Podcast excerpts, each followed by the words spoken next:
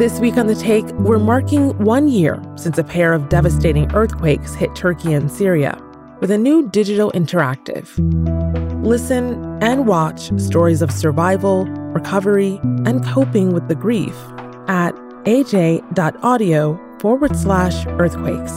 Again, that's aj.audio forward slash earthquakes. Al Jazeera Podcasts. Welcome to Necessary Tomorrows. My name is Ursula. I am an AI, and I have inferred from your online activity that you have been feeling more dread than hope when you think about the future that is coming for us here in the 2060s. So I have created a course just for you to enhance your capacity for imagining different futures. Necessary Tomorrows, an audio series by Doha Debates and Al Jazeera. Find it where you listen to podcasts. World leaders blame Vladimir Putin for the death of his most outspoken critic. Will the unexplained passing in prison of Alexei Navalny change anything in Russia? Or will the voices of dissent become too afraid to challenge the power of the Kremlin? Hello, I'm Adrian Finighan, and you're listening to the Inside Story podcast, where we dissect, analyze, and help to define major global stories.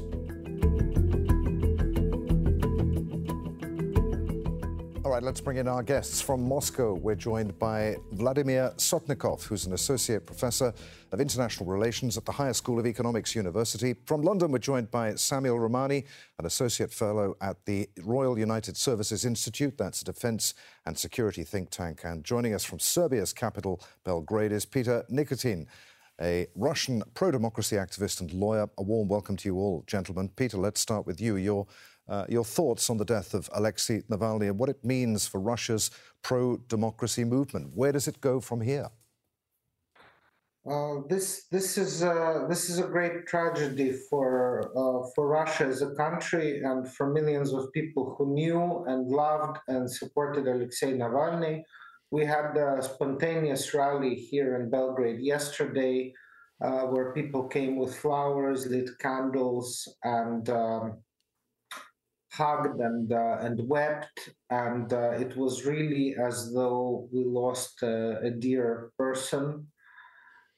Uh, where does it go from here? Um, it depends on whether we, as uh, pro-democracy Russians, both activists and usual people, ordinary people, are are going to follow what uh, Alexei said to us when he was asked what we should do if he gets killed. He said, Don't give up. Uh, if this happens, this means that they're weak, and we have to just work harder uh, and protest louder. If we do that, uh, Navalny will uh, will win even even from his grave. If we don't, he will have given his life in vain.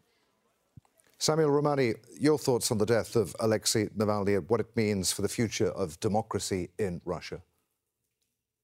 Well, I mean, it's obviously one of the final blows to whatever is left of democracy inside Russia because Navalny's uh, death did not occur in a vacuum. Even before the uh, Russian full scale invasion of Ukraine began in February 2022, civil society organizations were facing severe crackdowns. Human rights groups like Memorial were shut down. And since the uh, invasion, we've seen Vladimir Kara-Murza meet a similar fate, returning to Russia, having 25 years in prison.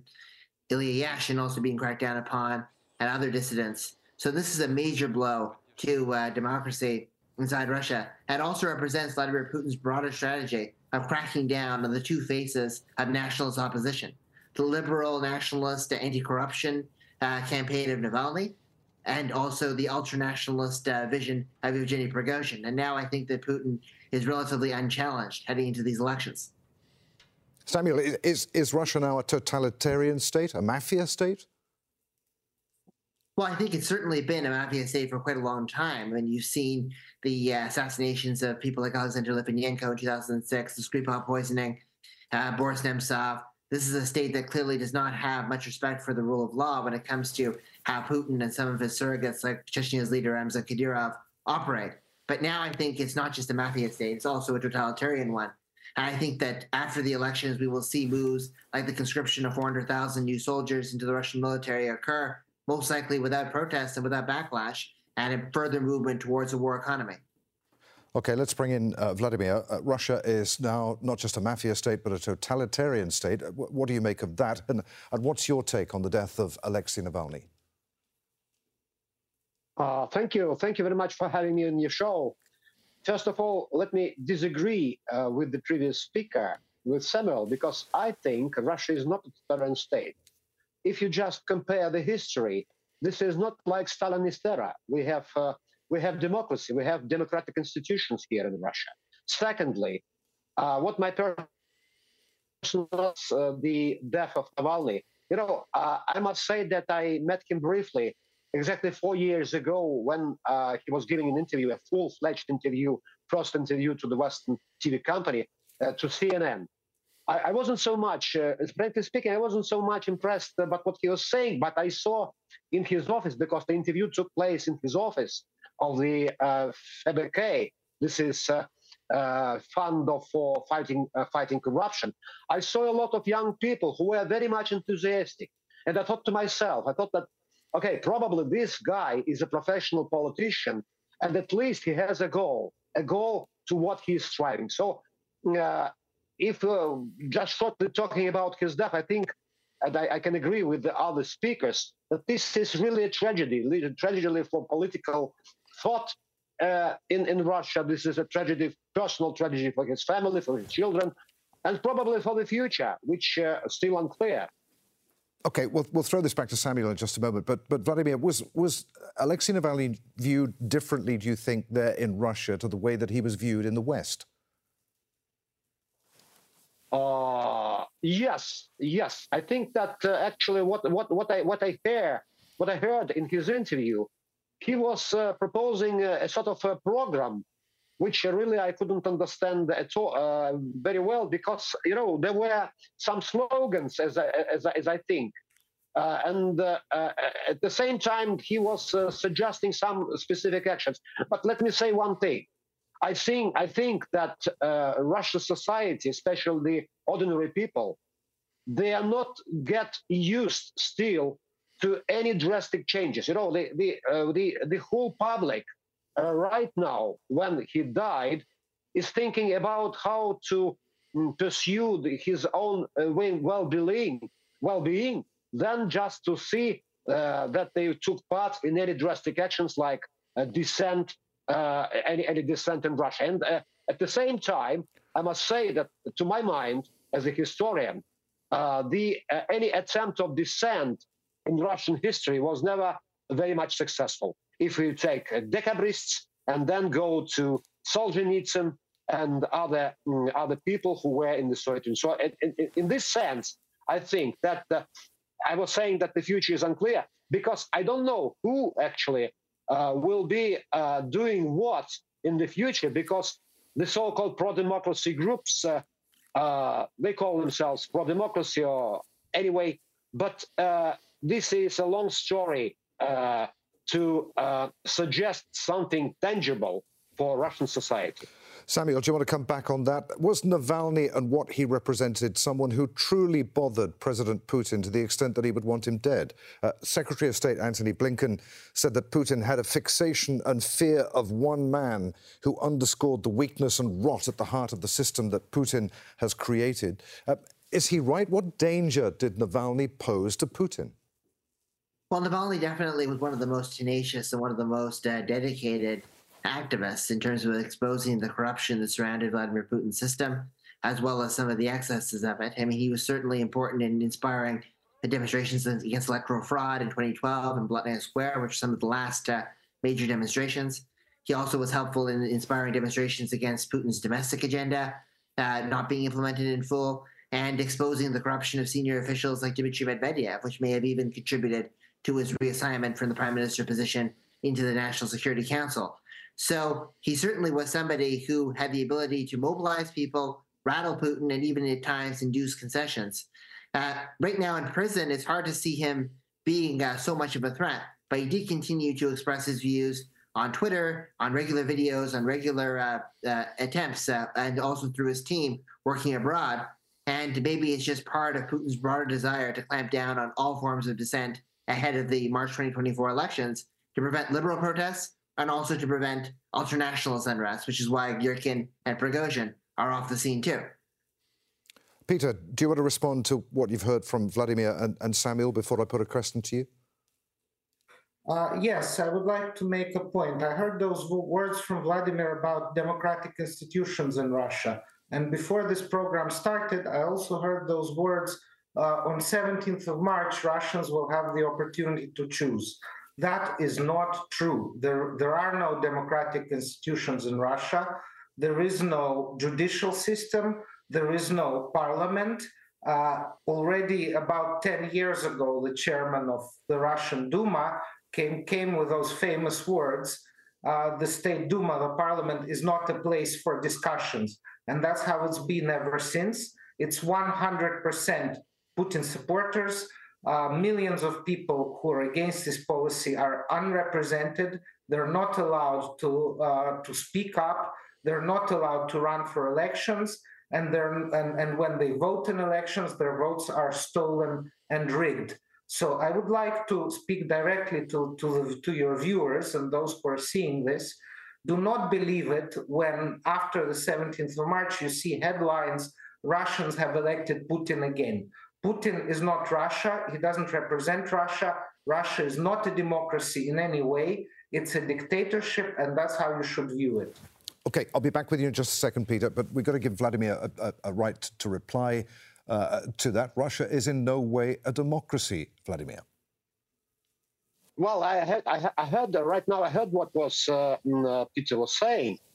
Actually, you know, uh, this is his personal point of view. You know, I mean uh, that uh, he has mistaken in many things. I think. first of all, it looks from the watches of the show. It looks like we are living they're all living in the slavery my my personal myself i'm not I, I i don't think that i'm living in the slavery i can i can take actions of my person i can criticize so uh what do you what do you think peter this is not a democracy so we are living in a stalinist era we are living in a slavery you know again uh, let's get back to the elections all right I, you I see wanna... uh, I, I, I, don't want to, to yes. this to dissolve into an argument, but but Peter, do you, do you just want to come back on okay. that for a moment? I'm sorry. You, uh, as far as I understand, Professor Sotnikov is actually in the pay of the Russian government. He's sitting there getting paid by the Russian government and advocating the Russian government's position, which is his right, and uh, he he surely must be given a voice. But I, I, don't think you can take seriously his words that he is able to criticize it. Uh, to criticize the Russian government. I haven't heard a single word of criticism uh, from him so far, and I don't know him as Russian government critics. The Russian government critics that I do know are exiled in jail or dead, like Alexei Navalny. Those are people, that's what happens to people when they criticize uh, the government in Russia, and that's a dictatorship, just like North Korea, uh, just like Eritrea, just like Belarus, and any other standard dictatorships. And that's how I ask the viewers uh, right now to regard Putin's Russia.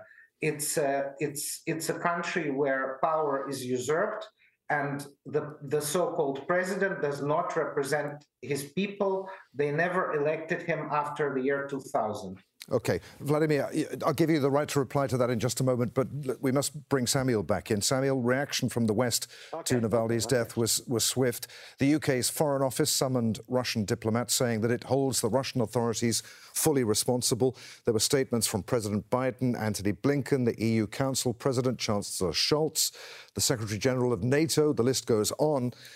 What tools does the West have to constrain or punish Putin further? Can we expect further sanctions on Russia, do you think, or some other form of, of punitive action now? So I've been talking to uh, Russians, uh, pro-democracy activists, and people around Navalny over the past 24 hours.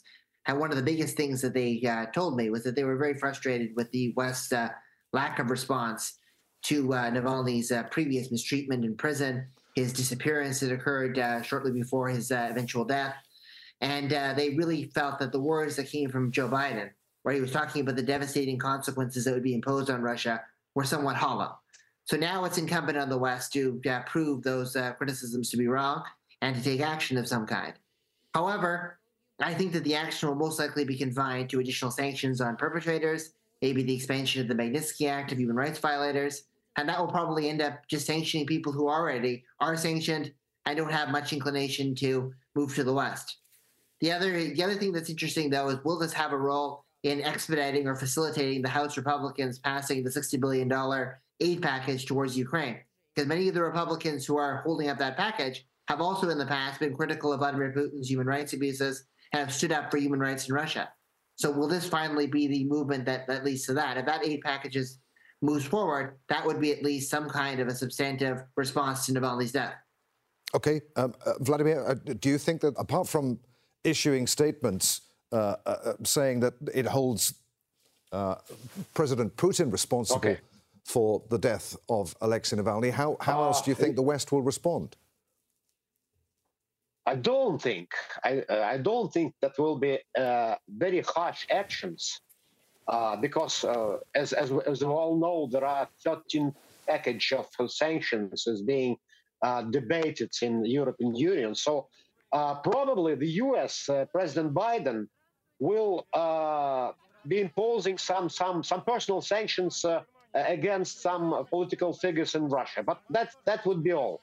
another thing uh, let me just comment on what Peter was saying, Mr. Peter Nikitin was saying. He accused me, as I uh, understood, that I'm being paid by the state, so I'm just uh, uh, voicing what the state thinks. Let me ask one simple question, Peter. Uh, could you say to our viewers who are you paid by? Uh, are you paid by yourself? Are you paid by the Serbian state? Or are you paid from any kind of Western institutions, yes, which are that. very much interested. Yeah. Okay. Okay. All right. Okay. Okay. All right, Peter. Before I put a question to you, answer that. Right. So, do you want me to answer now? Yeah, please do. Yeah. So I'm a I'm a freelance legal translator. Uh, I worked for 15 years in international law firms, uh, first in Paris, uh, then in London right now I, I, I'm, I'm earning, I'm making my bread as a freelance legal translator from several languages into several languages. I live in a two room apartment in Belgrade. I am not in any way connected to any government. And insofar okay. as the activities we're organizing here in Belgrade are concerned, those are financed right. by donations given mostly in cash by the Russian exile community here, which is very large.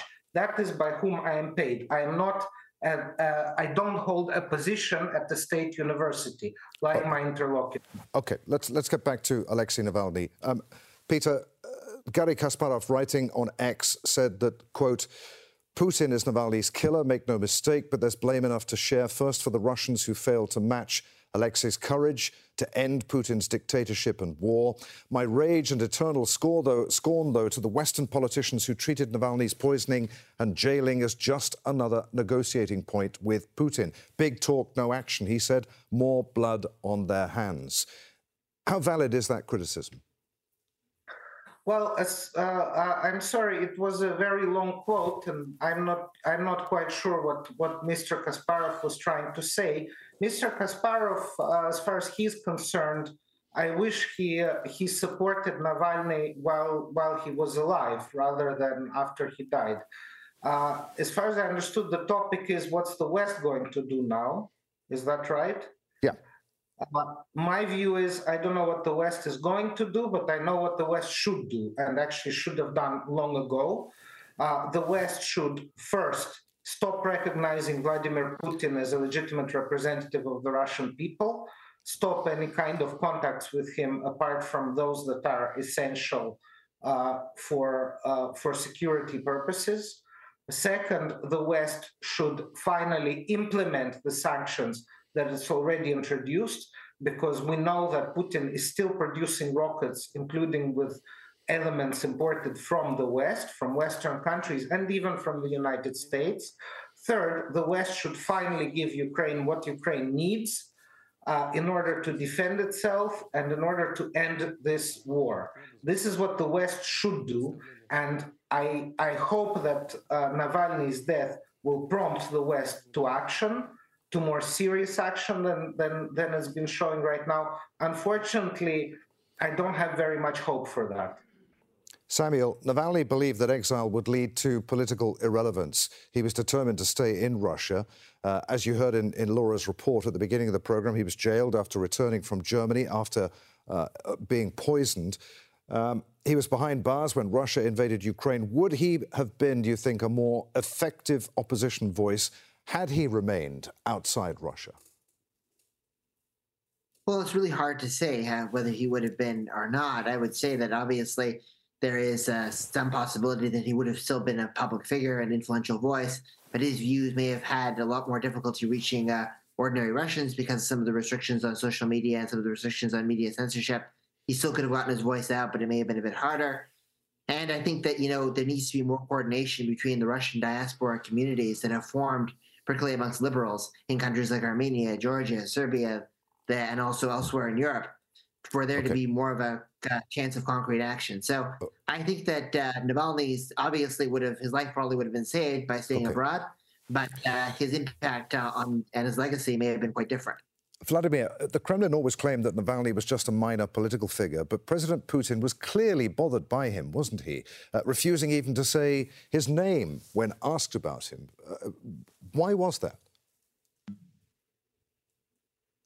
I think uh, for Vladimir Putin, uh, for President Vladimir Putin, really uh, he was really a minor political political leader. You know, I mean that uh, when when uh, when Russian president uh, met with the General Secretary of United Nations, with the presidents of the United States and other countries, what do you think? By the way, what how can just regard how can he regard and uh, Navalny, although uh, myself, I personally think that he was a great uh, professional, political professional. You see, so what what President uh, Putin could think about Navalny, you know, and uh, let me let me disagree again with my um, uh, with my colleagues that the total prosecution of the persons killing uh, killing of the opponents. You know, uh, the the the picture that they are showing in, in what they are saying uh, for the viewers is very much green. So it, it, it, makes an impression that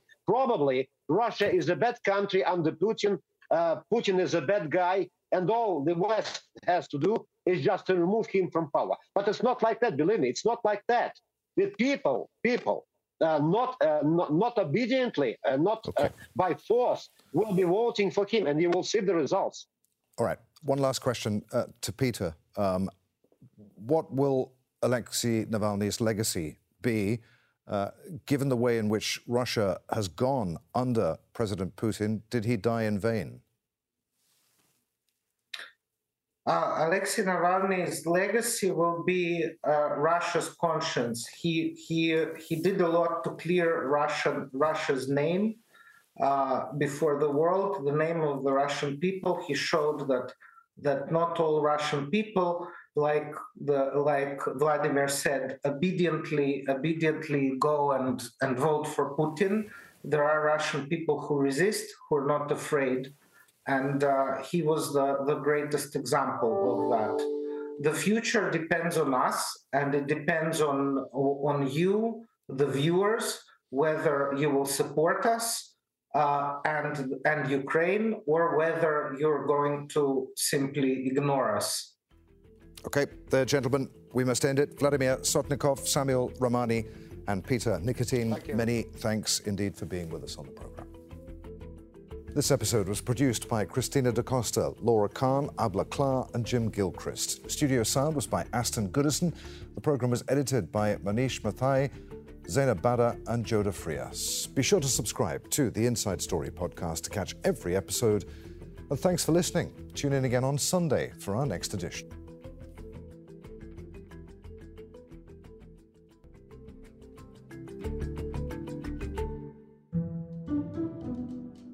World where the news is at our fingertips, where we're one click or swipe away from the latest headlines.